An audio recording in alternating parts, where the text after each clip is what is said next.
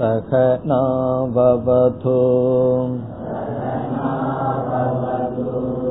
सह नो भुनक्तु। सख वीर्यङ्करवावहै बाबै तेजस्विनावधितमस्तु माविद् विद्विषावहैः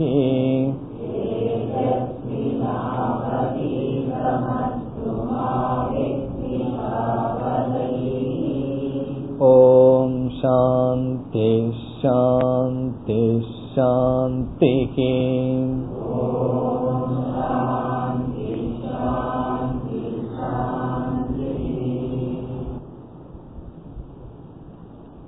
பதினைந்தாவது மந்திரம் यथोतकं शुद्धे शुद्धम्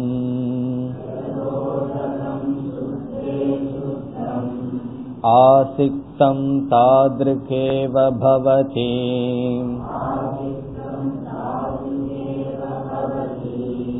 एवं मुनेर्विजानतः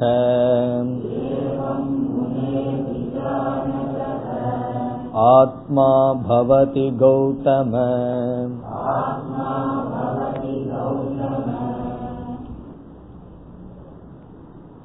இந்த உபனிஷத் இரண்டு அத்தியாயங்களை கொண்டது.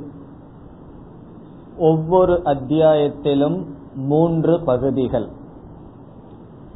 இதில் முதல் அத்தியாயம் மூன்று பகுதி. இங்கு பகுதி என்பது வள்ளி என்று அழைக்கப்படுகின்றது. அதை நாம் பார்த்து முடித்து பிறகு இரண்டாவது அத்தியாயத்தில் முதல் வள்ளியை பார்த்து முடித்தோம் இனி இரண்டாவது அத்தியாயத்தில் இரண்டாவது வள்ளிக்கு நாம் வர வேண்டும் இரண்டாவது அத்தியாயம் இரண்டாவது வள்ளி முதல் மந்திரம் पुरमेकादशद्वारम् अजस्या वक्रचेतसः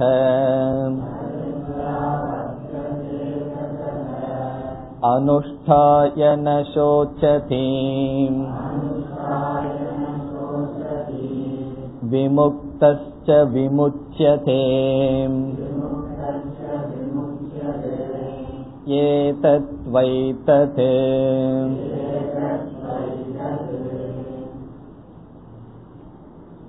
இந்த உபனிஷத்தில் முதல் அத்தியாயத்தில் முதல் இரண்டு பகுதிகளில் கதை மூலமாக சில பண்புகளெல்லாம் பார்க்கப்பட்டது. இரண்டாவது அத்தியாயம் துவங்கியவுடன் நாம் பார்த்திருப்போம் ஜீவ பிரம்ம ஐக்கிய ரூபமான மந்திரங்களே தொடர்ந்து வந்து கொண்டு இருந்தது. தமிழ் புஸ்தகத்தில் இரண்டாவது அத்தியாயம் என்று பிரிக்காமல் நான்காவது ஐந்தாவது என்று எழுதப்பட்டுள்ளது. உண்மையில் இவ்வுபனிஷத் இரண்டு அத்தியாயமாக பிரிக்கப்படுகிறது. பராஞ்சிகாணி வியத்ருணத் என்று இரண்டாவது அத்தியாயம் துவங்கியது. அந்த இரண்டு மந்திரங்களுக்கு பிறகு விதவிதமான கோணங்களில் ஜீவ பிரம்ம ஐக்கியத்தை நாம் பார்த்தோம். இந்த இரண்டாவது அத்தியாயம் இரண்டாவது வள்ளியிலும் முழுவதும் ஜீவ பிரம்ம ஐக்கியம்தான் கூறப்படுகின்றது. புதிதாக வேறு கருத்துக்கள் வர போவது இல்லை சாதனைகள் கூட குறைவாகத்தான் பேசப்படுகின்றது. எல்லா மந்திரங்களிலும் ஜீவ பிரம்ம அல்லது ஜீவ ஈஸ்வர ஐக்கியம்தான் தலைப்பு. பிறகு எதற்கு சொன்ன கருத்தையே சொல்லிக்கொண்டே உபனிஷத் வருகிறது என்றால் அதிசூக்மத்வார் இந்த தத்துவமானது மிக மிக சூக்மமாக இருப்பதன் காரணமாக உபனிஷத் என்ன செய்கின்றது? விதவிதமான கோணத்தில் அதே கருத்தை விளக்குகின்றது. ஆகவே எடுத்து விளக்குகின்ற உபாயங்கள் வேறுபடுகின்றது. எடுத்து விளக்கப்படுகின்ற விஷயமானது வேறுபடுவதில்லை. உபாய பேதக ந உபேய பேதக உபாயம் என்றால் விளக்குகின்ற முறை. உபேயம் என்றால் விளக்கப்படுகின்ற கருத்து. இங்கு உபேயம் என்ன? பிரம்ம. அந்த உபேயமான பிரம்மத்தில் வேறுபாடு கிடையாது அல்லது ஐக்கியத்தில் வேறுபாடு கிடையாது ஆனால் எடுத்து விளக்குகின்ற முறையில் வேறுபாடு இருக்கின்றது. ஆகவே உபாய பேதங்கள் இருக்கின்றதே தவிர உபேயமான விளக்கத்தில் பேதம் விளக்கப்படும் பொருளில் பேதம் கிடையாது. ஒரு மாணவனுக்கு ஒரு கருத்து புரியவில்லை என்றால் ஆசிரியர் என்ன செய்கிறார்? அதே கருத்தை முறையை மாற்றி உபதேசம் செய்வார். அது ஆசிரியர்களுடைய திறமை. எந்த முறையில் சொன்னால் மாணவனுக்கு புரியும் என்று ஆசிரியர்கள் என்ன செய்வார்கள்? ஒரே கருத்து புரியவில்லை என்றால் வேறு வேறு கோணங்களில் புரிய வைப்பது போல இந்த ஜீவாத்மாவை விதவிதமான கோணங்களில் விசாரம் செய்து சரீரத்திலிருந்து பிரிக்கப்படுகிறது. அதேபோல் ஈஸ்வரனை விதவிதமான கோணத்தில் விசாரம் செய்து அங்கு ஈஸ்வரனுடைய சொரூபம் ஞான சொரூபம் ஜீவனுடைய சொரூபம் ஞான சொரூபம் என்று ஸ்தாபித்து இரண்டும் ஐக்கியம் என்று கூறப்படுகின்றது. ஆகவே இதற்கு பிறகு இந்த வள்ளியிலும் சரி இதற்கு அடுத்து வரும் வள்ளியிலும் சரி புதிதான கருத்து நமக்கு கிடையாது. ஆனால் ஏற்கனவே பார்த்த கருத்து விதவிதமான கோணத்தில் விளக்கப்படுகின்றது. இப்பொழுது இந்த முதல் மந்திரத்திற்கு வருவோம். இந்த மந்திரத்தில் இந்த ஷரீரத்தை ஒரு நகரமாக சொல்லப்படுகின்றது. சிட்டி. புறம் என்றால் ஒரு நகரம். இந்த உடலை ஒரு நகரமாக சொல்லப்பட்டு இந்த உடலை உடலை நகரமாக உடைய ஆத்மாவினுடைய சொரூபத்தை கூறி இந்த ஆத்மாவை அறிந்ததனுடைய பிரயோஜனம் என்ன என்று சொல்லப்படுகின்றது. ஆகவே இந்த மந்திரத்தினுடைய சாரம் ஜீவ விசாரம் ஞான பலன்.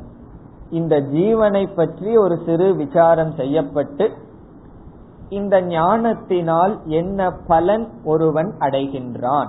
அதுதான் இந்த மந்திரத்தினுடைய சாரம்.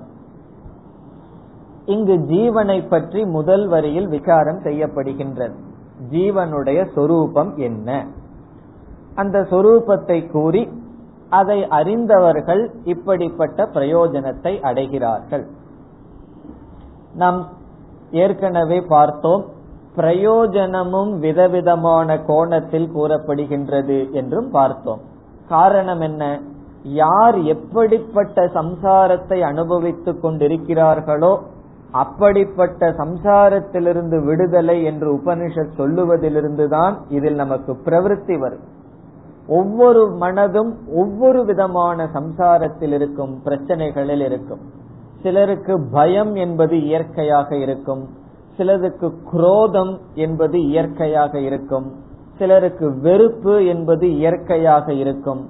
ஆகவே உபனிஷத் பயத்திலிருந்து விடுபடுவது மோட்சம் என்று சொன்னால் அவர்களுக்கு அப்பொழுதுதான் புரியும். துவேஷத்திலிருந்து விடுபடுவது மோட்சம் என்றால் அப்பொழுது புரியும்.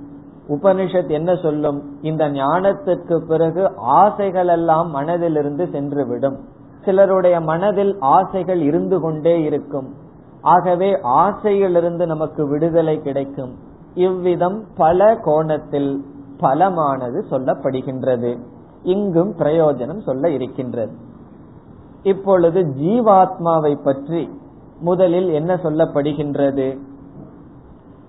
நம்முடைய உடல் ஒரு நகரம். இங்கு சொல்லப்படுகின்றது புறம் ஏகாதச துவாரம் புறம் என்றால் நகரம் சித்தி.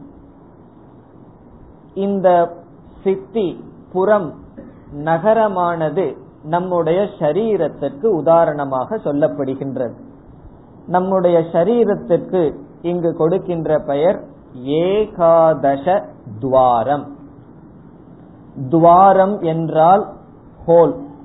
துவாரம். ஒரு வீட்டுக்குள்ள போக வேண்டும் என்றால் கதவு துவாரமாக இருக்கின்றது. ஒரு ஓட்டை துவாரம். ஏகாதச என்றால் பதினொன்று. பதினொன்று துவாரங்களை உடையது நம்முடைய உடல். கீதையில பகவான் நவத்வாரே புரே தேகின்னு சொல்லி ஒன்பது துவாரங்களை உடையது நம்முடைய சரீரம் என்று சொல்லப்பட்டது. இங்கு யமதர்மராஜ இரண்டை அதிகமாக சேர்த்துக் கொள்கின்றார்.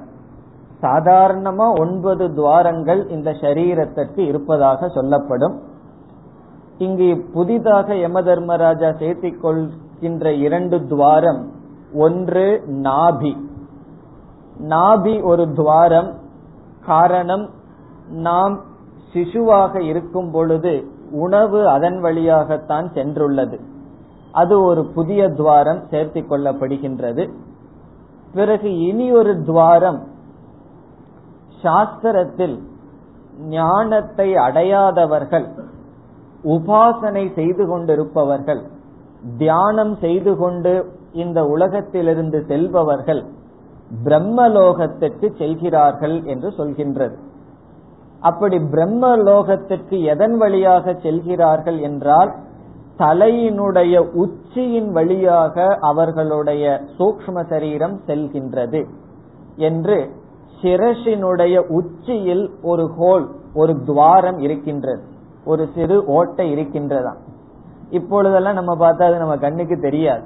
அது மிக மிக சூக்மமானது அதன் வழியாக யோகிகள் பிரம்மலோகத்திற்கு செல்கிறார்கள். அதையும் சேர்த்து ஏற்கனவே ஒன்பது துவாரங்கள் இந்த இரண்டும் சேர்த்து ஏகாதச துவாரம். இந்த ஒன்பது துவாரங்கள் கண் இரண்டு காது இரண்டு நாக்கு மூக்கு இரண்டு முதலியவைகள் எல்லாம் சேர்ந்து ஒன்பது துவாரங்கள்.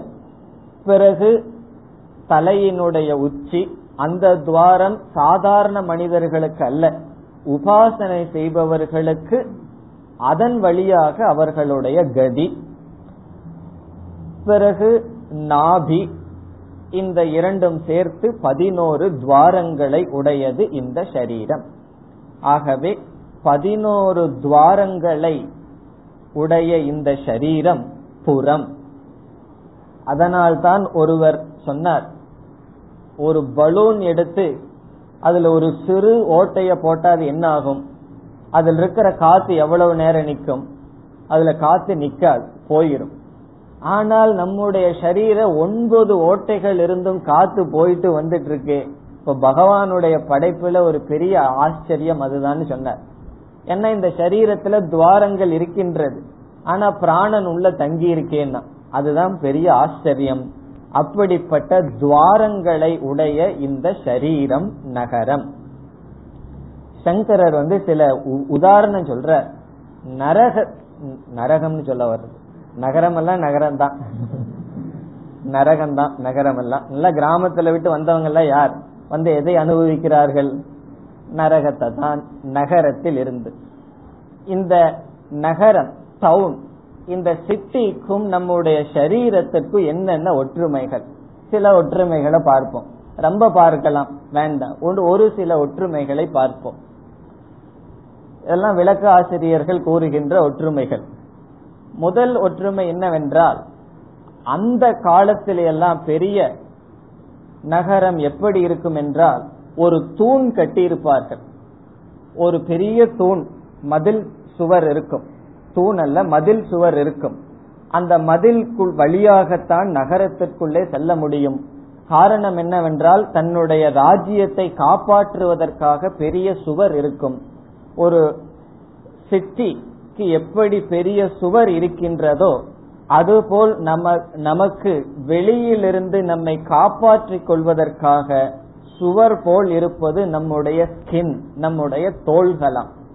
நம்முடைய தோள்கள் என்ன செய்கின்றது? வெளியிருந்து வருகின்ற ஆபத்துக்களை பகைவர்களை காப்பதற்காக பகவான் என்ன செய்துள்ளார்? நம்மை கவர் பண்ணியுள்ளார். ஒரு தோளினால் நம்முடைய உடலானது காக்கப்படுகின்றது. இப்ப ஒரு பெரிய நகரம் இருக்கின்றது. அந்த நகரம் முழுமையாக ஒரு மதில் சுவரால் கட்டப்பட்டுள்ளது என்று வைத்துக் கொள்வோம் பிறகு மற்ற நகரத்தோடு மற்ற வெளி விஷயங்களில் உள்ள பொருள்கள் உள்ளே வர வேண்டும். இங்கு செய்யப்படுகின்ற பொருள்கள் வெளியே போக வேண்டும். இப்ப நம்ம நாடு இருக்குன்னு சொன்னா வெளிநாட்டிலிருந்து பொருள்கள் வரணும். நம்முடைய நாட்டிலிருந்து பொருள்கள் செல்ல வேண்டும். இப்ப எல்லா துவாரமே இல்லாமல் பகவான் மூடி இருந்தார்னு வச்சுக்கோ. இப்ப நமக்கு கண்ணு கிடையாது காது கிடையாது வாய் கிடையாது. எல்லாம் தோளுனால மூடி வச்சுட்டா நம்ம என்ன செய்ய முடியும்? ஆகவே வெளி விஷயங்களோட நம்ம சம்பந்தம் வைக்கணும். வெளி விஷயங்கள் நமக்குள்ள போகணும். அதற்காகத்தான் இந்த ஏகாதச துவாரம். எதற்கு பகவான் துவாரத்தை கொடுத்திருக்காருன்னு சொன்னா வெளி விஷயங்களோட சில துவாரங்கள் வழியா எக்ஸ்போர்ட் சில துவாரங்கள் வழியா இம்போர்ட் சில துவாரங்கள் வழியா என்ன செய்யறோம்? வெளி விஷயங்களை நாம் நாடுகின்றோம். சில துவாரங்கள் வழியாக விஷயங்களை உள்ளே தள்கின்றோம் ஒரு துவாரம் இருக்கு ரெண்டு வேலையும் செய்யுது. அது என்ன துவாரம்? யோசிக்க முடியுமோ? வாய் தான் இந்த நாக்கு வந்து ரெண்டு வேலை வெளி விஷயங்களை எல்லாம் உள்ள தள்ளுது. சாப்பிடுறதுக்கு முன்னாடி பன்னெண்டு இட்லி இருக்கு அரை மணி நேரத்துல உள்ள போயாச்சு. பிறகு என்ன செய்கின்றது? வெளி விஷயங்களோடு பேசுகின்றது விவகாரம் செய்கின்றது. ஆகவே கண் முதலியவைகள் காது முதலியவைகள் வெளியிலிருந்து விஷயத்தை வாங்குகின்றது இந்த ஞானேந்திரியம் அல்ல வெளியிலிருந்து விஷயங்களை இந்த சரீரத்துக்கு கொடுக்கின்றது கர்மேந்திரியங்கள் எல்லாம் வெளி விஷயத்துக்கு உலகத்தை கொடுக்கின்றது. நாலு இடத்துக்கு நம்ம போகணும் பிறகு ஒரு செயலை நாம் செய்ய வேண்டும் என்றால் கர்மேந்திரியங்கள். ஆகவே இந்த துவாரங்கள் என்பது இங்கு இந்திரியங்கள். இந்த இந்திரியங்கள் என்ன செய்கின்றது? இந்த புற சுவாமி புறம் என்றால் சித்தி. இந்த நகரத்திலிருந்து வெளி விஷயங்களோடு தொடர்பு வைக்க பயன்படுகின்றது. இந்த இந்திரியங்கள் எல்லாம் எந்த இடத்திலிருந்து செயல்படுகின்றது? சென்ற வகுப்புகள் எல்லாம் பார்த்தோம். கோலகம் என்றால் என்ன? இந்திரியங்கள் இருந்து செயல்படுகின்ற இடம். இப்ப கண் என்ற இந்திரியத்திற்கு கோலகம் நம்ம பார்த்து அனுபவிக்கின்ற கண். இந்த இந்திரியங்கள் எல்லாம் அந்தந்த கோலகத்திலிருந்து வெளி விஷயத்தோட செயல்பட்டு கொண்டிருக்கும். பிறகு நாம் உறங்கும் பொழுது என்ன செய்வோம்? உறங்கும் பொழுது கோலகத்திலிருந்து இந்திரியம் மனதிற்குள் சென்று விடுகின்றது. நம்மளுடைய ஹிருதயத்திற்குள் சென்று விடுகின்றது. இந்திரியங்கள் எல்லாம் அந்தந்த கோலகத்திலிருந்து விடுதலை அடைகின்றது. அதே போல ஒரு நகரத்துல என்ன செய்வார்கள்? வெளி விஷயங்களோடு தொடர்பு வைப்பார்கள். பிறகு இரவு நேரத்தில் கதவுகள் எல்லாம் மூடப்படும். அந்த காலத்தில எல்லாம் நகரம் அப்படி இருந்தது. காலையில தான் விவகாரம் இருக்கும். இரவு அந்த துவாரபாலகர்களுடன் அந்த பெரிய கதவு மூடப்பட்டுவிடும். யாரும் அந்த நகரத்தோடு தொடர்பு வைக்கவே முடியாது. அதே போல இந்திரியங்களெல்லாம் செயல்படும் பொழுது அந்தந்த கோலகத்திலிருந்து செயல்படுகின்றது. பிறகு இரவு நேரத்தில் அல்லது ஆழ்ந்த உறக்கத்தில் தன்னுடைய வீடான ஹார்ட் ஹிருதயத்தில் சென்று ஓய்வெடுக்கின்றது. பிறகு ஒரு நகரம் இருந்தால் அது சும்மாவா இருக்கும். எவ்வளவோ ஆக்டிவிட்டிஸ் இருக்கும். எவ்வளவோ ஃபேக்டரிஸ் இருக்கும் நம்ம மெட்ராஸ்ல சுத்தியும் ஃபேக்டரி தான் இருந்துட்டு இருக்கு அப்படி செயல்பட்டு சில நகரத்துக்கு தேவையான பொருள்களை உற்பத்தி செய்கின்ற தொழிற்சாலைகள் போல் நம்முடைய பிராணனானது செயல்பட்டு கொண்டே இருக்கின்றது. இப்ப சில ஃபேக்டரி எல்லாம் மூடவே மூட மாட்டார்கள் இருபத்தி நாலு மணி நேரம் ஒர்க் பண்ணிட்டே இருக்கும். அப்படி செயல்படுகின்ற செயல் திறன் தான் நம்முடைய பிராணன். இப்ப நம்முடைய பிராணன் என்ன செய்து கொண்டிருக்கின்றது? எல்லா நேரத்திலும் செயல்பட்டு கொண்டே இருக்கின்றது. இந்த நகரம் வந்து அந்த காலத்துல ஒவ்வொரு சிறிய நக நகரத்துக்கும் ஒரு ராஜா இருப்பார்கள். நம்ம எல்லாம் படிச்சிருப்போம். சேர சோழ பாண்டியர்கள்னு சொல்லி ஒரு கொஞ்சம் ஒரு இடம் இருக்கும். அதுக்கு ஒரு ராஜா இருப்பார். அவர் என்ன பண்ணுவார்? பக்கத்து ராஜாவோட சண்டை போட்டு அதை கொஞ்சம் சேர்த்திக்குவார். இந்த பக்கம் இருக்கிறவர் இவருடைய நிலத்தை கொஞ்சம் பிடுங்கிக்குவார். இப்படி ஒவ்வொரு சிறிய சிட்டிக்கும் ஒவ்வொரு ராஜா இருப்பார். அதே போல நம்முடைய சரீரத்துக்கு ராஜாவாக இருப்பவன் தான் ஜீவாத்மா. ஆகவே ஜீவாத்மா தான் ஈஸ்வரன். இந்த சரீரத்துக்கு ஈஸ்வரன் ரூலர் இந்த சரீரத்தில் இருந்து இது வேண்டும் அது வேண்டும் இதை செய் என்று சொல்லி சரீரத்தை நடத்துபவன் ஒரு ராஜா நடத்துபவர் போல. இப்படியெல்லாம் நம்மளே கற்பனை பண்ணி பலவிதமான ஒற்றுமைகளை நகரத்திற்கும் இந்த சரீரத்திற்கும் நாம் சிந்திக்கலாம். இப்படிப்பட்ட சரீரத்தை உடையவன் யார்? ஜீவாத்மா. புறம் ஏகாதச துவாரம். இந்த ஏகாதச துவாரம் பதினோரு துவாரங்களை உடைய இந்த சரீரத்தை உடையவன் யார்?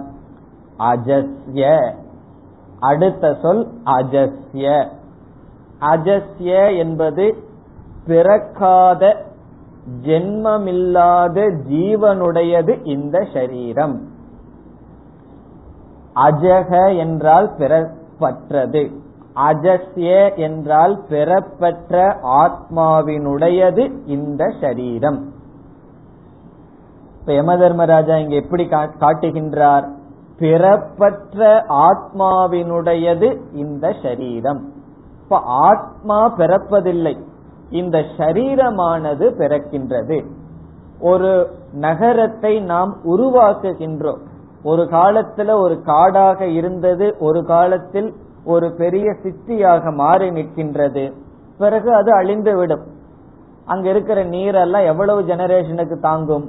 ஒரு எவ்வளவோ வருடங்களுக்கு பிறகு இந்த மெட்ராஸ் இப்படி இருக்கும்னு நம்ம நினைக்க முடியுமா? இருக்க முடியாது. அது அழிந்து விடும் ஆகவே அழிகின்ற சரீரத்தை யார் உடையவன்? இந்த அழிகின்ற சரீரத்துக்கு ராஜாவாக இருப்பது யார்? அஜஸ்ய. அஜஸ்ய என்றால் அழியாத. பிறக்காத பிறக்காத அழியாதவன் யார்? இந்த ஷரீரத்துக்கு ராஜாவாக இருப்பவன் அல்லது இந்த ஷரீரத்தை உடையவன். இந்த ஷரீரத்தை உடையவன் அழியாதவனாக இருந்து கொண்டு இந்த அழிகின்ற ஷரீரத்தை தன்னிடம் வைத்துக் கொண்டுள்ளான். இனி அடுத்த சொல்லும் அந்த ஜீவாத்மாவனுடைய லட்சணம் அவக்ர சேதசக இந்த சொல் நமக்கு தெரிஞ்சதுதான். வக்ரம் என்றால் என்ன? வக்ரம் என்றால் பெண்ட் அஷ்டவக்ரன் அப்படின்னு சொல்ற அவருடைய உடம்புல எட்டு விதமான பெண்ட் இருக்கான் எட்டு விதமான மாறுதல் இருக்கின்றது. அவக்ரம் என்றால் சில சமயம் சொல்றது உண்டு அவருக்கு அவக்ர வக்ர புத்தின்னு சொல்லுவார்கள். வக்ர புத்தினா கோணல். குறுகியது பெண்டுள்ளது என்று சொல்வார்கள். இங்கு அவக்ர சேதசக என்றால் இந்த ஆத்மாவானது வேறுபாடு இல்லாத சைத்தன்ய சொரூபம். இந்த பெறப்பட்டது அவக்ர சேதசக என்றால் வேறுபாடு இல்லாத சைத்தன்ய சொரூபம் என்று பொருள். சேதஸ் என்றால் சைத்தன்யம் அவக்ரம் என்றால் வேறுபாடில்லாத கூணல் அல்லது குறையில்லாத சைத்தன்ய சொரூபம். மாற்றமில்லாத பிறப்பற்ற வேறுபாடு இல்லாத சைத்தன்ய சொரூபத்திற்கு என்ன இருக்கின்றது? இந்த ஷரீரம் இருக்கின்றது. எதற்கு உதாரணமாக சொல்லப்படுகின்ற ஷரீரம்? ஒரு சித்தி நகரத்திற்கு உதாரணமாக சொல்லப்படுகின்ற சரீரம். இதிலிருந்து நம்ம என்ன புரிஞ்சுக்கணும்? இப்போ உபனிஷத் இதற்கு பிறகு தெளிவா உபதேசம் பண்ணணுங்கிற பொறுப்பு உபனிஷத்துக்கு கிடையாது. அதெல்லாம் செஞ்சாச்சு ஏற்கனவே. இதிலிருந்து நம்ம ஏற்கனவே படிச்சதிலிருந்து என்ன புரிந்து கொள்ள வேண்டும்? இந்த சரீரத்திலிருந்து வேறுபட்டவன் ஆத்மா. காரணம் என்ன? பிறக்காதவனுடைய பிறக்காதவனுடையது இந்த சரீரம் என்று சொல்லப்பட்டது. ஆகவே பிறந்த சரீரத்திலிருந்து வேறுபட்டது ஆத்மா. அந்த ஆத்மா ஞான சொரூபம் அந்த ஞானம் பிளவுபடாதது அழியாதது மாறாதது. இந்த ஞானமெல்லாம் முதல் வரியில் கொடுக்கப்படுகின்றது. இனி இரண்டாவது வரியில் அனுஷ்டாய. அனுஷ்டாய என்றால் நிதித்தியாசனம் செய்து தியாத்வா நிதித்தியாசனம் கிருத்வா. அனுஷ்டாய என்றால் இந்த ஞானத்தை ஆழ்ந்து தியானித்து நன்கு புரிந்து கொண்டு எப்படி நன்கு புரிந்து கொண்டு இந்த ஷரீரம் வேறு இந்த ஷரீரத்திற்குள் இருக்கின்ற ஆத்மா வேறு இந்த ஷரீரத்திற்குள் இருக்கின்ற ஆத்மாவானது பிறப்பதில்லை. இந்த ஷரீரத்திற்குள் இருக்கின்ற ஆத்மாவுக்கு மாற்றம் கிடையாது ஞான சொரூபம் என்று நன்கு புரிந்து கொண்டு அனுஷ்டாய என்றால் ஆழ்ந்து தியானித்து. இந்த ஞானத்தை நிஷ்டையாக்கி கொண்டதற்கு பிறகு அவன் என்ன செய்யறதில்ல ந சோச்சதி. பிரயோஜனம் வருகின்றது. ந சோச்சதி. ஒருவன் துயரப்படுவதில்லை. சோச்சதி என்றால் துயரம். ந சோச்சதி என்றால் ஒருவன் துக்கப்படுவதில்லை.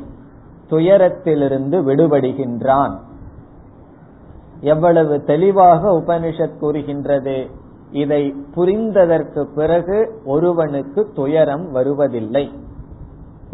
இதிலிருந்து துயரம் வருவதற்கு என்ன காரணம்? இந்த உண்மை புரியாததுதான். நம்முடைய துயரத்திற்கு காரணம் இந்த ஆத்ம தத்துவம் புரியாதது. இதை புரிந்ததற்கு பிறகு ந சோச்சதி. அவன் ஏன் துயரப்படுவதில்லை? அடுத்த சொல் விமுக்தக விமுக்தக என்றால் அவன் மோக்ஷமடைந்த காரணத்தினால் துயரப்படுவதில்லை. விமுக்தக என்றால் அவன் விடுபட்டு விட்டான். விமுக்தக விடுபட்டு விட்டான். இந்த விமுக்தக என்ற சொல் ஜீவன் முக்தியை குறிக்கின்றது. ஜீவன் முக்தி என்றால் என்ன? உயிரோடு இருக்கும் பொழுதே ஒருவன் முக்தி அடைதல் விடுபடுதல் ஜீவன் முக்திகி. விடுபடுதல்னு சொன்ன உடனே நமக்கு என்ன கேள்வி வரும்? எதிலிருந்து விடுபடுதல்? அவன் விடுபடுகின்றான் என்றால் எதிலிருந்து விடுபடுகின்றான்? சம்சாராத் விமுக்தக. சம்சாரத்திலிருந்து ஒருவன் விடுதலை அடைகின்றான். பிறகு அடுத்த சந்தேகம் வரல. சம்சாரம் என்றால் என்ன? சம்சாரம் என்பது நம்முடைய மனதில் இருக்கின்ற ராகத்வேஷ மோக மத மாஸ்டரியம் முதலியவைகள். சம்சாரம்ங்கிறது வெளியே கிடையாது. சாஸ்திரம் படிச்சதுக்கு அப்புறம் உலகத்திலிருந்து அவன் விடுதலை அடைய மாட்டான். கஷ்டமான சூழ்நிலையிலிருந்து அவன் விடுதலை அடைய மாட்டான். பெயின் வேற சம்சாரம் வேற. சரீரத்துக்கு வர்ற அல்லது சில கடினமான சூழ்நிலைகள் வேறு நாம் அனுபவிக்கின்ற சம்சாரம் என்பது வேறு. இவன் சம்சாரத்திலிருந்து விடுதலை அடைகின்றான்.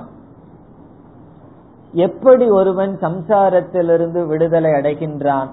எதனால் ஒருவன் சம்சாரத்திலிருந்து விடுதலை அடைய முடிகின்றது என்றால் இப்ப இங்கேயே என்ன சொன்னார்? ஏகாதச துவாரமான புறத்தை உடையவன் ஆத்மா நான் என்று புரிந்து கொண்டான். நம்முடைய சம்சாரத்திற்கு விதவிதமான கோணத்திலும் காரணத்தை சொல்லலாம். இப்ப இந்த இடத்துல நம்முடைய சம்சாரத்துக்கெல்லாம் எந்தெந்த இடத்துல எல்லாம் நம்ம துயரப்படுறோமோ அந்த இடத்துல காரணம் எந்த பொருளிலிருந்து நமக்கு துயரம் வருகின்றதோ அந்த பொருளோடு வைக்கின்ற சம்பந்தம். நீங்கள் எனக்கு இந்த பொருளிலிருந்து துயரம் வருகின்றது அந்த பொருளோடு எனக்கு சம்பந்தம் இல்லை என்று சொல்ல முடியாது. ஏன்? எனக்கு இந்த பொருளிலிருந்து துயரம் வருகிறதுன்னு சொன்னாவே சம்பந்தம் ஆகிவிட்டது. ஆகவே நமக்கு சம்பந்தம் இல்லாத பொருள்களிடமிருந்து நமக்கு நிச்சயமாக துயரமே வராது. துயரமே சம்பந்தத்துல தான் ஆரம்பிக்குது. சம்பந்திகள் இருந்து தான் துயரமே ஆரம்பிக்கின்றது. ஆகவே துயரமே சம்பந்தம் தான் சம்பந்தம் என்றால் ரிலேஷன்ஷிப் ஆழ்ந்து சிந்தித்து பார்த்தால் எனக்கு எந்த விதத்திலையும் சம்பந்தம் இல்லாத பொருள் எனக்கு துயரத்தையும் கொடுக்கல. அதே சமயத்திலையும் ஆனந்தத்தையும் சுகத்தையும் கொடுக்கல. சுகத்தையும் அது கொடுக்காது துக்கத்தையும் அது கொடுக்காது. இப்ப எதிலிருந்து நம்ம சம்பந்தத்தை விடணும்? இந்த ஷரீரத்தோடு தான் நமக்கு முதல் சம்பந்தமே வருது. நம்ம நினைச்சிட்டு இருக்கோம் அவரோட சம்பந்தம் வைக்கிறதுனால துயரம் அவரோட ரிலேஷன்ஷிப் வச்சதுனால துயரம் இவரோ இவர்களோ என்னுடைய வீட்டுக்கு வந்ததுனால துயரம்னு நினைச்சிட்டு இருக்கோம் அதெல்லாம் ரெண்டாவது துயரம். அந்த இடத்துக்கு இவர்கள் என்னை சேர்ந்தவர்கள் எப்படி சம்பந்தம் செல்கின்றது? இந்த சரீரத்தின் வழியாகத்தான் சம்பந்தம் செல்கின்றது. நம்ம ஒரு கற்பனை பண்ணி பார்ப்போம். நம்முடைய வீட்டிலேயே அமர்ந்து இந்த சரீரம் நான் அல்ல அப்படின்னு கற்பனை பண்ணி பாருங்க. அது நெஜம்ங்கிறது வேற. அது நெஜம்ங்கிறது புரிய வேண்டாம். கற்பனை பண்ணி பார்ப்போம். ஒரு நாடகம் போல கற்பனை பண்ணி பார்ப்போம். இந்த சரீரம் நான் அல்ல. நான் இவர்களுக்கு பிறந்தவன் அல்ல. என்னிடமிருந்து இவர்கள் பிறந்தவர்கள் அல்ல என்று ஒரு ஐந்து நிமிடம் நான் வேறு எங்கோ இருப்பவன் என்று கற்பனை பண்ணி பார்ப்போம். அந்த வீட்டில் இருக்கிற பிரச்சனை எல்லாம் என்னுடைய பிரச்சனைய. காரணம். இந்த முதல் வரியில நம்ம என்ன புரிஞ்சுக்கிறோம்? இந்த உடலை உடையவன் நான் ஒரு பொருளை பகவான் எனக்கு கொடுத்திருக்க அந்த பொருளை நான் பயன்படுத்துகின்றேன். பயன்படுத்துகின்ற நான் வேறு அந்த பொருள் வேறு என்ற அறிவு வந்துவிட்டால் இந்த சரீர சம்பந்தம் நமக்கு இல்லை என்றால் இங்க சரீர சம்பந்தம் என்றால் அறிவினால் தான் நிஜமாலுமே நம்ம சரீரத்தை வெட்டி ஒரு இடத்துல போட்டுட்டு ஒரு இடத்துல உட்கார்ந்து நம்ம பார்த்துட்டு இருக்க முடியாது. அறிவினால் இந்த சம்பந்தத்தை நீக்கிவிட்டால் என்ன பிரயோஜனம்? ந சோச்சதி. ஒருவன் துயரப்படுவதில்லை. சந்தேகமா இருந்தா ஒரு நாடகமாவது ஒத்திக பார்ப்போம். கண்டிப்பா பிரயோஜனம் வரும். பிறகு அதுவே ஞானமாக மாற வேண்டும். இப்ப எவ்வளவு நாள் இந்த முக்தனாக ஒருவன் இந்த உலகத்தில் இருப்பான்? இந்த ஞானம் வந்தா மட்டும் போதாது. ஆகவேதான் இங்க யம தர்மராஜா அழகான வார்த்தைய போடுறார் அனுஷ்டாயங்கிற வார்த்தைய போடுற இது வெறும் வாயில சொல்றதுனாலயோ காதுல கேட்கறதுனாலயோ இந்த தார்டியம் நமக்கு வராது. எவ்வளவோ வருஷம் இந்த சரீரத்துல அபிமானம் வச்சாச்சு. அவ்வளவு சுலபமா இந்த சரீரத்திலிருந்து அபிமானத்தை எடுப்பது என்பது கடினம். ஆகவே அனுஷ்டாய அனுஷ்டாய என்றால் இந்த ஞானத்தை நிதித்தியாசனம் செய்து மீண்டும் மீண்டும் இந்த விஷயத்தை நம்ம கேட்டு கேட்டு அந்த மனசுல நமக்கு ஊற வேண்டும் நன்கு பதிய வேண்டும். அதுதான் அனுஷ்டாய என்ற சொல். இல்ல அப்படின்னா நான் தான் ஒரு கிளாஸ் கேட்டுட்டனே நாளையிலிருந்து எனக்கு சோகம் வரக்கூடாதுன்னு சொல்லக்கூடாது. காரணம் என்ன? சோகம் நாளையிலிருந்து வராது. நாம் அனுஷ்டானம் செய்திருந்தால் இந்த இடத்துல அனுஷ்டானம்னா ஏதோ ஒரு கர்மம் அல்ல. தியான ரூபமான மானச வியாபாரம். அதை செய்தவன் விமுக்தக பவதி. எவ்வளவு நாள் விமுக்தக? அவரவர்களுக்கு பிராரப்த கர்மம் ஒன்னு இருக்கு. அது இருக்கிற வரைக்கும் விதவிதமான சூழ்நிலைகள் விதவிதமான உறவுகள் விதவிதமான வாழ்க்கை. பிறகு பிராரப்தம் முடிந்ததற்கு பிறகு இந்த சரீரமானது ஸ்தூல சரீரமானது விழுந்துவிடும். சூக்ம சரீரம் பதினோராவது துவாரத்தின் வழியாகவோ அல்லது எந்த துவாரத்தின் வழியாகவோ எங்கும் செல்லாது. சூக்ம சரீரமும் அந்த பூதங்களிடம் கலந்துவிடும். பிறகு மீண்டும் பிறப்பு என்பது கிடையாது. அந்த முக்தியை விதேக முக்தி என்று சாஸ்திரத்தில் சொல்லப்படுகின்றது. விதேகம் என்றால் சரீரம் இறந்ததற்கு பிறகு அவனுக்கு பிறப்பு கிடையாது. அது அடுத்த சொல்லில் சொல்லப்படுகின்றது. விமுச்சியதே விமுச்சியதே என்றால் புனக சரீரம் ந கிருண்ணாதி. மீண்டும் ஷரீரத்தை அவன் எடுப்பதில்லை. இப்ப விமுக்தக சன் விமுச்சதே. அவன் ஜீவன் முக்தனாக இருந்து கொண்டு விதேக முக்தனாக ஆகின்றான். இறந்ததற்கு பிறகு மீண்டும் அவன் பிறப்பதில்லை. ந சோச்சதி விமுக்தக என்பது ஜீவன் முக்தியை குறிக்கின்றது. ஜீவன் முக்தியினுடைய லட்சணமே சோகம் இல்லாத மனம். விதேக முக்தி என்பது அவனுக்கு ஸ்தூல சரீரம் சூக்ம சரீரமும் கிடையாது. இனி ஒரு சொல்லுதான் தொடர்ந்து வந்துட்டு இருக்கு ஏ தத்துவை தது. தது என்றால் அந்த பிரம்ம ஏ தத் இந்த புறசுவாமி புறத்துக்கு இந்த சரீரத்தில் இருக்கின்ற ஆத்மாதான் ஏதது தது பிரம்ம. இது மகா வாக்கியம் இனி அடுத்த மந்திரம். हपुंशुचिषद्वसुरन्तरिक्षसते अपुंशुचिषद्वसुरन्तरिक्षसते होता वेति शततिर्दुरोणसते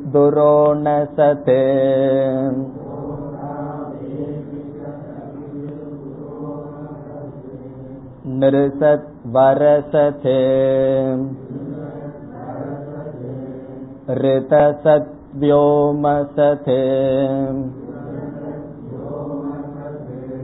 अब्जा गोजा ऋतजा अद्रिजा ऋतं बृहते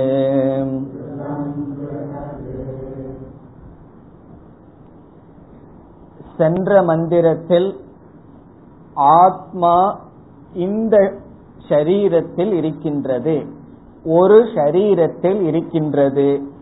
அந்த ஆத்மாவினுடைய தன்மை சொல்லப்பட்டது. அப்போ நமக்கு ஒரு சந்தேகம் வரலாம். ஆத்மா நம்முடைய சரீரத்துல மட்டும்தான் இருக்கா? இல்ல எல்லா சரீரத்திலும் இருக்கா? இப்ப சில பேர்த்தினுடைய கொள்கை வந்து ஆடு மாடு இதுல எல்லாம் ஆத்மா கிடையாது. அதனால என்ன செய்யலாம்? சுலபமா என்ன செய்யலாம்? சாப்பிடலாம். ஆகவே மற்ற மிருகங்களுக்குள்ள எல்லாம் ஆத்மாங்கிறதெல்லாம் ஒண்ணு கிடையாது என்று சிலர் நினைக்கலாம். அல்லது உபனிஷத்து சரீர நம்முடைய சரீரத்துக்குள்ளதான் ஆத்மா இருக்கா? பிறகு ஆத்மா எங்க இருக்கின்றது என்று கேள்வி வரும் பொழுது இந்த மந்திரத்தில் ஆத்மா எல்லா சரீரத்திலும் இருக்கின்றது என்று சர்வ புறவர்த்தி வர்த்தின இருத்தல் புறம்னா எல்லா நகரம் எல்லா சரீரத்திலும் இருக்கின்றது என்று காட்டப்படுகின்றது. சர்வ புறவர்த்தி ஆத்மா. எல்லா சரீரத்திலும் எல்லா இடத்திலும் ஆத்மா இருக்கின்றது. இந்த ஆத்மாவே எல்லா இடத்திலும் இருக்கின்றது. அதுதான் இந்த மந்திரத்தினுடைய சாரம். எல்லாம் ஒவ்வொரு வார்த்தைகளும் வாயில நுழையாத வார்த்தைகள் தான். இந்த மந்திரத்தினுடைய சாரம் என்ன? ஆத்மா எல்லா இடத்திலும் இருக்கின்றது. எல்லா சரீரத்திலும் எல்லாமாகவும் இருக்கின்றது. எங்கெங்கெல்லாம் இருக்குன்னு யம தர்மராஜா சில உதாரணம் சொல்ற. எப்படி பகவான் பத்தாவது அத்தியாயத்துல தன்னுடைய விபூதியை சொல்லும் பொழுது எல்லாமே என்னுடைய விபூதி. இருந்தாலும் உதாரணத்துக்கு சிலது சொல்றேன்னு சொன்னது போல இங்கு யம தர்மராஜா இந்த ஆத்மா எங்கெங்கு எப்படி இருக்கின்றது என்று அவருக்கு வாயில் எதெல்லாம் வருதோ அதெல்லாம் சொல்றார். அதுதான் இதனுடைய சாரம். பிறகு இந்த ஆத்மாவே பிரம்ம என்று முடிக்கின்றார். முதல் பகுதிக்கு போவோம். ஹகும்ஷுஷிஷத்து ஹகும் என்றால் அதை சேர்த்து படிச்சோம்னா ஹம்சக வேதத்தில எல்லாம் இங்கிற வார்த்தைக்கு அப்புறம் வந்த கும் என்று படிக்க வேண்டும். இம்ங்கிறதுக்கு அப்புறம் சா வந்த கும். ஹம்சக ஹகும்சக ஆகவே இதனுடைய சொல் ஹம்சக இங்கு ஹம்சக என்றால் சூரியன் என்று பொருள். ஹம்சக என்றால் சூரியன். ஹந்தி கச்சதி இது ஹம்சக எது நகர்கிறதோ அது சூரியன். உடனே சயின்ஸ் எல்லாம் கேட்க கூடாது சூரியன் எல்லாம் நகர்லையேன்னு சொல்லி. காரணம் சூரியன் ஹம்சக இப்ப இந்த ஆத்மா சூரியனாக இருக்கின்றது. எங்கு? சுஷி ஷது. இந்த ஷத் என்ற வார்த்தை ஒவ்வொரு இடத்திலே சது சது என்று வரும். சது என்றால் அந்த இடத்தில் என்று பொருள். வசிக்கின்றது என்று பொருள். வசிக்கின்ற இடத்தில். சீததி இது சது. அமர்ந்து கொண்டு இருக்கின்றது என்று பொருள். சது என்றால் வசிக்கின்றது அமர்ந்து கொண்டு இருக்கின்றது. இங்கு சுச்சி என்றால் சொர்க்கம். சுஷி ஷது என்றால் ஆத்மாவானது அல்லது இந்த பிரம்மமானது சொர்க்கத்தில் சூரியனாக இருக்கின்றது. நமக்கெல்லாம் இங்க டியூப் லைட் போல சொர்க்கத்துக்கு டியூப் லைட் என்ன அப்படின்னு சொன்னா சூரியனா. அங்க சூரியனுடைய லைட்ல தான் சொர்க்கம் பிரகாசிக்கின்றது. நம்ம பார்க்கிற சூரியனோ அல்லது ஏதோ சூரியனோ. ஆகவே சொர்க்கத்தில் சூரியனாக இருக்கின்றது. சொர்க்கத்துக்குள் சூரியனாக இந்த ஆத்மா வசித்து வருகின்றது. சுசிஷத் ஹம்சக. இந்த சொர்க்கத்தில் அது எப்படி வசித்து வருகின்றது? ஹம்ச ரூபமாக சூரியனாக இருக்கின்றது. அடுத்தது வசு வசுகு அந்தரிக்ஷசது. அந்தரிக்ஷம் என்றால் சொர்க்கத்துக்கும் பூமிக்கும் இடையில் உள்ள ஆகாசம். சொர்க்கத்திற்கும் பூமிக்கும் அல்லது இடையில் உள்ள ஆகாசம் அந்தரிக்ஷம். சது என்றால் வசிக்கின்றது. இந்த ஆகாசத்துக்குள் ஆத்மா எப்படி வசிக்கின்றது? வசுகு. வசுகு என்றால் வாயு காற்று. ஆகாசத்திற்குள் காற்றாக இருக்கின்றது. அதுதான் இதனுடைய பொருள். அந்தரிக்ஷசது. அந்தரிக்ஷசத் என்றால் ஆகாசத்தில் வசிக்கின்றது. ஆகாசத்துல எப்படி வசிக்கின்றது? வசுகு. வசுகு என்றால் காற்று. ஆகாசத்திற்குள் காற்றாக ஆத்மா இருக்கின்றது. அதே போல் சொர்க்கத்தில் வசிக்கின்றது. எப்படி? சூரியனாக. சொர்க்கத்தில் சூரியனாக ஆகாசத்தில் வாயுவாக இனி அடுத்த சொல் ஹோதா வேதிஷத். வேதிஷத் என்றால் பிருத்திவி பூமி. வேதிஷத் என்றால் பூமியில் வசிக்கின்றது. இந்த ஆத்மா பூமியில எப்படி வசிக்கின்றது? ஹோதா. இங்கு ஹோதா என்றால் அக்னி நெருப்பு. எல்லாம் டெக்னிக்கல் டைம்ஸ் சாதாரண டிக்ஷனரியில பார்த்து என்ற அர்த்தத்துக்கும் இங்க இருக்கிற அர்த்தத்துக்கும் சேர்ந்து வராது. ஹோதா என்றால் இங்கு அக்னி. சாதாரணமா ஹோதா என்றால் யாகம் செய்பவருக்கு ஹோதா என்று பெயர். இங்கு அக்னி ஹோதா. வேதிஷத் என்றால் பூமி. வேதிகி என்றால் யாகத்தில் இருக்கின்ற ஒரு பகுதிக்கு வேதிகி என்று பெயர். இங்கு அந்த வேதி என்பது பூமியினுடைய ஒரு பகுதி. ஆகவே வேதிஷத் என்றால் முழு பிருத்திவி. அந்த பிருத்திவியில் இந்த ஆத்மாவானது அக்னியாக இருக்கின்றது. இனி எப்படி ஆத்மா இருக்கின்றது? அதிதிகி துரோண சது துரோணம் என்றால் வீடு. நம்முடைய வீடு கிரகம். நம்ம வசிக்கின்ற வீடு. துரோணசத் என்றால் நம்முடைய வீட்டில் இந்த ஆத்மா வசிக்கின்றது. அது எப்படி வசிக்கிறதுன்னு கேட்டா சில பேர்த்துக்கு கொஞ்சம் கஷ்டமா போகும். அது எப்படின்னா அதிதிகி அதிதியாக வீட்டில் இருக்கின்றது. நம்முடைய வீட்டில் விருந்தினராக இந்த ஆத்மா இருக்கின்றது. வர்ற விருந்தினர்களுக்கு ஒழுங்கா சாப்பாடு கொடுக்கலன்னு என்ன ஆகும் ஆத்மாவுக்கு நம்ம வந்து ஒழுங்கா சாப்பாடு கொடுக்கலன்னு ஆகுது. ஆகவே பகவான் வந்து லார்ட் இஸ் அன்சீன் கெஸ்ட் என்று சொல்வார்கள். ஒவ்வொரு டைனிங் டேபிள் சிலதெல்லாம் எழுதியிருக்கு. நம்ம கண்ணுக்கு பார்க்காத கெஸ்ட் தான் பகவான். ஆகவே அப்படி துரோணசத் என்றால் ஒவ்வொருவருடைய வீட்டிலும் அதிதியாக இருக்கின்றது. அதனுடைய அர்த்தம் என்ன? அதிதி நம்முடைய வீட்டுக்கு வந்து விருந்தினர்களுக்கு நாம உபசரிக்கும் பொழுது நாம் நமக்கே உபசரிக்கின்றோம். காரணம் என்ன? ஆத்மா. இப்ப விருந்தினர்களுக்கு கொடுக்கும் பொழுது உணவு கொடுக்கும் பொழுது நாம் யாருக்கு உணவு கொடுக்கிறோம்? நமக்கே. ஆத்மாவுக்கு தான் உணவு கொடுக்கின்றோம். இதெல்லாம் நம்மளுடைய கலாச்சாரம். அதிதி தேவோ பவ என்பதெல்லாம். இனி இரண்டாவது வரி. முதல் வரியில ஒவ்வொரு இடத்துல ஆத்மா எப்படி இருக்குன்னு சொல்லப்பட்டது. இனி இரண்டாவது வரியில இந்தந்த ஜீவராசிகளுக்குள்ள ஆத்மாதான் இருக்கு என்று சொல்கின்றார்.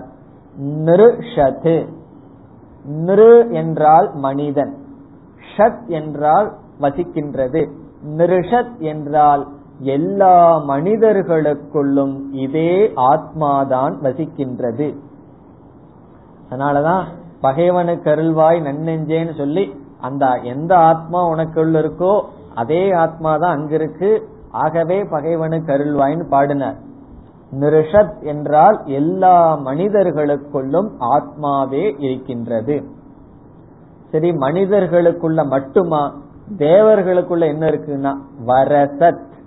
இங்கு வரக என்றால் தேவர்கள் வரசத் என்றால் தேவர்களுக்குள்ளும் இதே ஆத்மாதான் இருக்கின்றது. வரசத். எல்லாம் சத் என்றால் வரி இருக்கின்றது வசிக்கின்றது என்று பொருள். அடுத்தது நிருஷத் வரசத் ரிதசத். ரிதசத் என்றால் யாகம். ரிதம் என்றால் யாகம். அந்த யாகங்களுக்குள்ளும் ஆத்மாவேதான் இருக்கின்றது.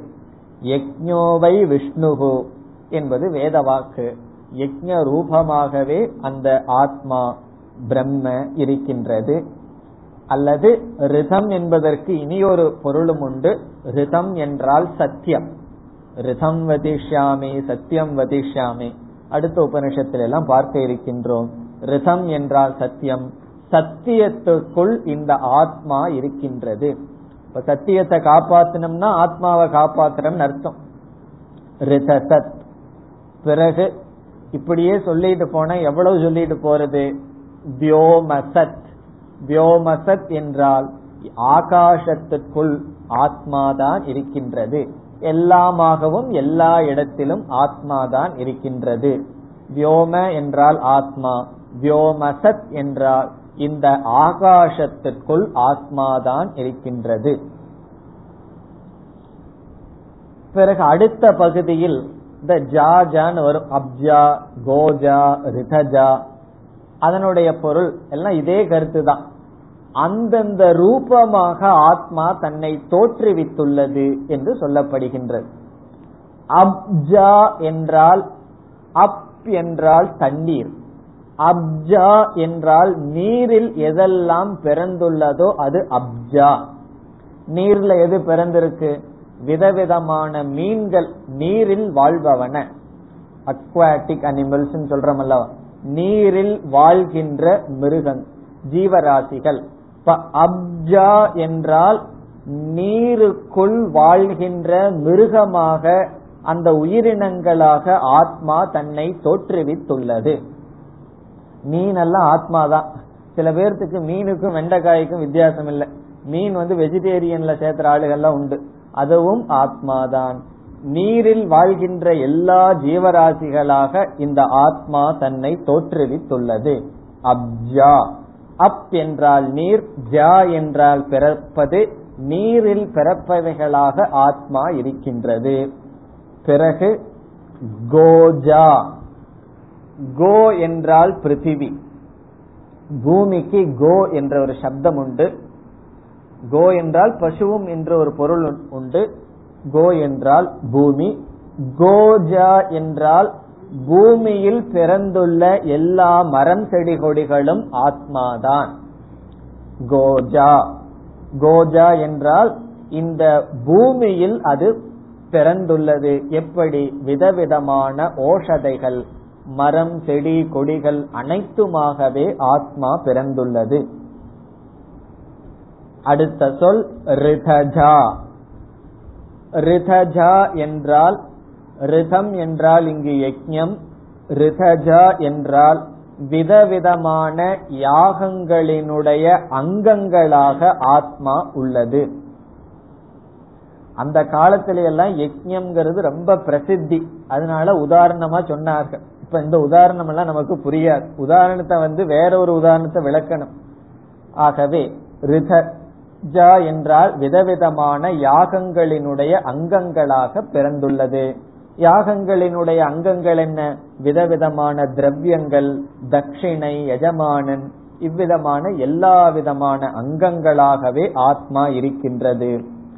பிறகு இறுதியாக அத்ரிஜா. அத்ரிஜா என்றால் மலையில் மவுண்டன் மலைகளில் பிறந்துள்ளது. இங்க மலையில என்ன பிறக்குதுன்னு சொன்னா நதிகள். எல்லா நதிகளும் மலையிலிருந்து தானே வருகின்றது.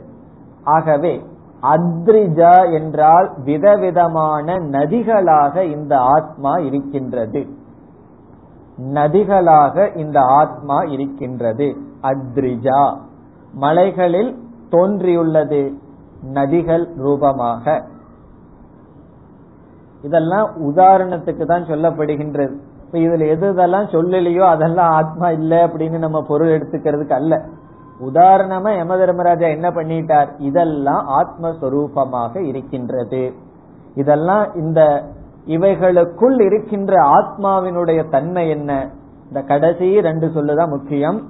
ரிதம் பிருகது ரிதம் என்றால் திரிகால சத்தியம்.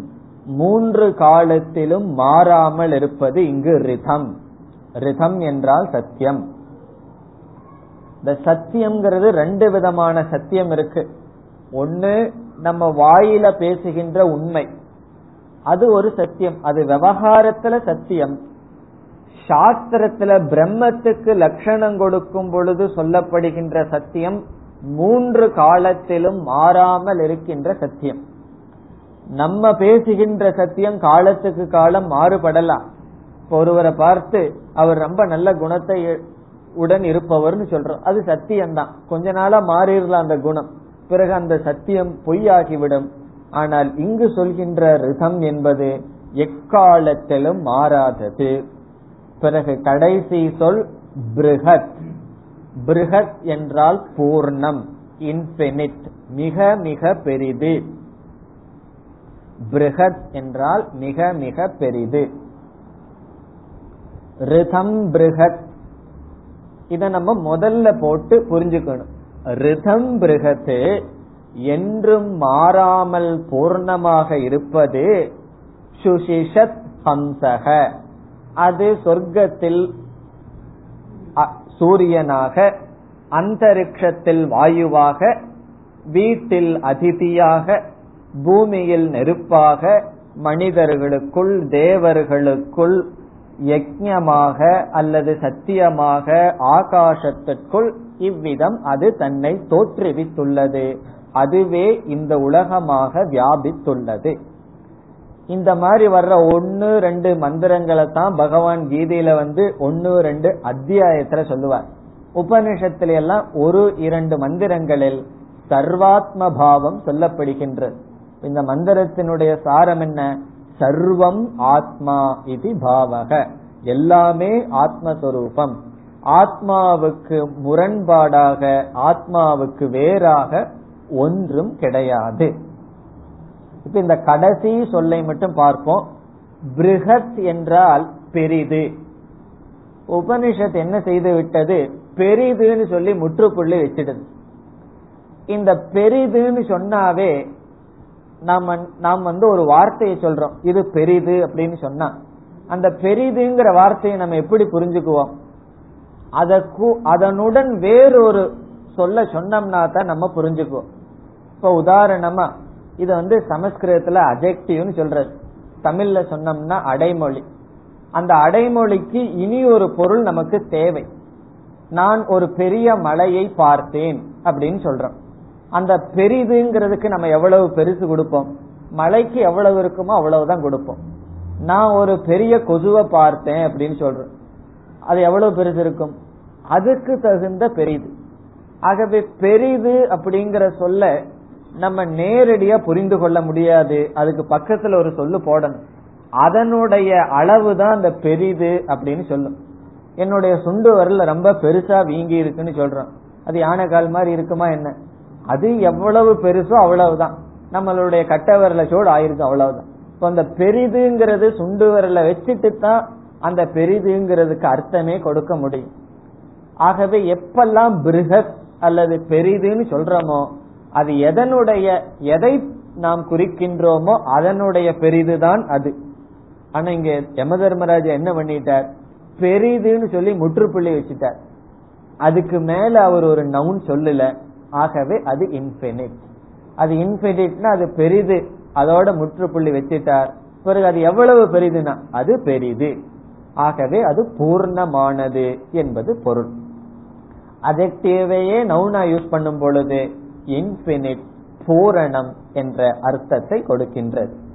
இனி நாம் அடுத்த ஸ்லோகத்திற்குள் செல்வோம். ஊர்த்வம் பிராணமுன்னயதீம் अपाणम् प्रत्यगस्यधीम्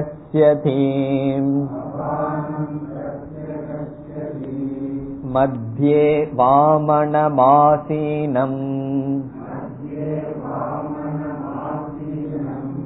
विश्वे देवा उपासते